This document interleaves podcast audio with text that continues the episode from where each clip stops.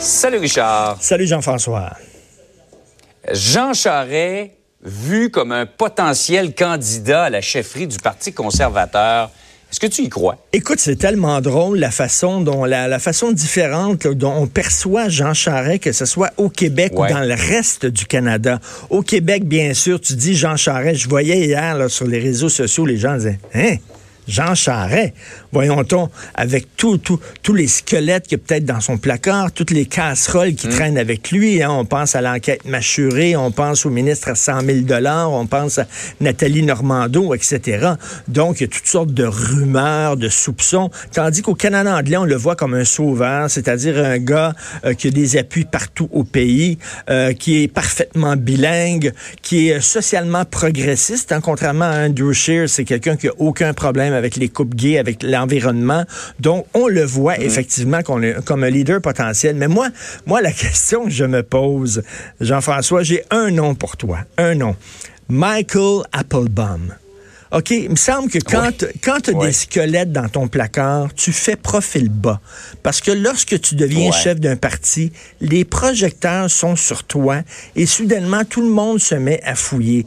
Donc, Michael Applebaum, ben il y avait, tu sais, le maire de Montréal, euh, M. Tremblay, qui était parti. Et là, on se cherchait un nouveau maire et lui, il a dit, moi, je vais y aller.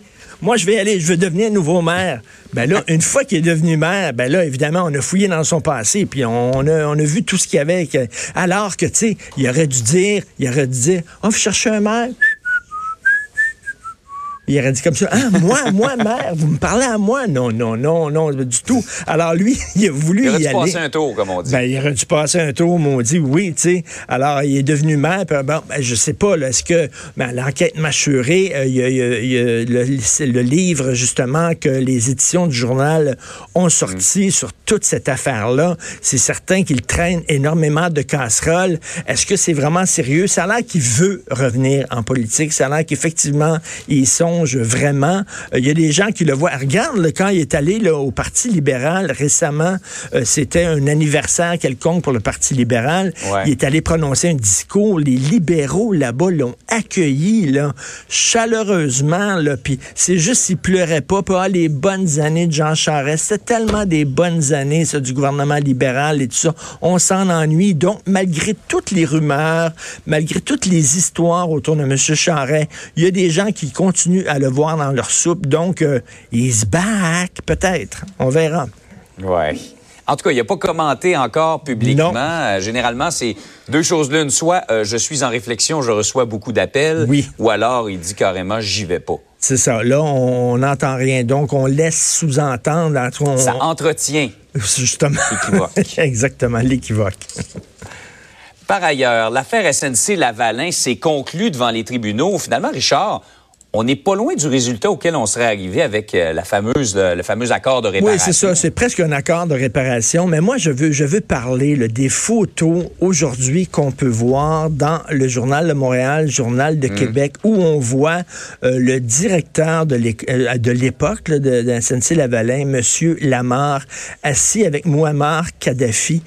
Kadhafi, là, tu pouvais pas trouver à l'époque un plus gros bandit sur la Terre. C'était vraiment un hmm. des pires dictateurs de la planète. Euh, il aurait été responsable d'attentats terroristes contre deux avions en ligne qui ont causé 440 morts. Euh, il détenait, moi j'ai lu beaucoup sur Kadhafi ces derniers jours, euh, dans les sous-sols de son appartement, il y avait plusieurs jeunes filles enchaînées qui lui servaient d'esclaves sexuels, qui devaient être prêtes à toute heure du jour et de la nuit. Il avait des chambres de torture dans ses sous-sols aussi, où il torturait euh, régulièrement ses adversaires politiques, ses opposants. Écoute, c'était quelqu'un de corrompu, un sanguinaire. Et là, mhm. tu vois un fleuron du Québec qui s'assoit. Cette poignée de main-là, -là, c'est vraiment, je m'excuse Jean-François, mais c'est serrer la main du diable. Pourquoi?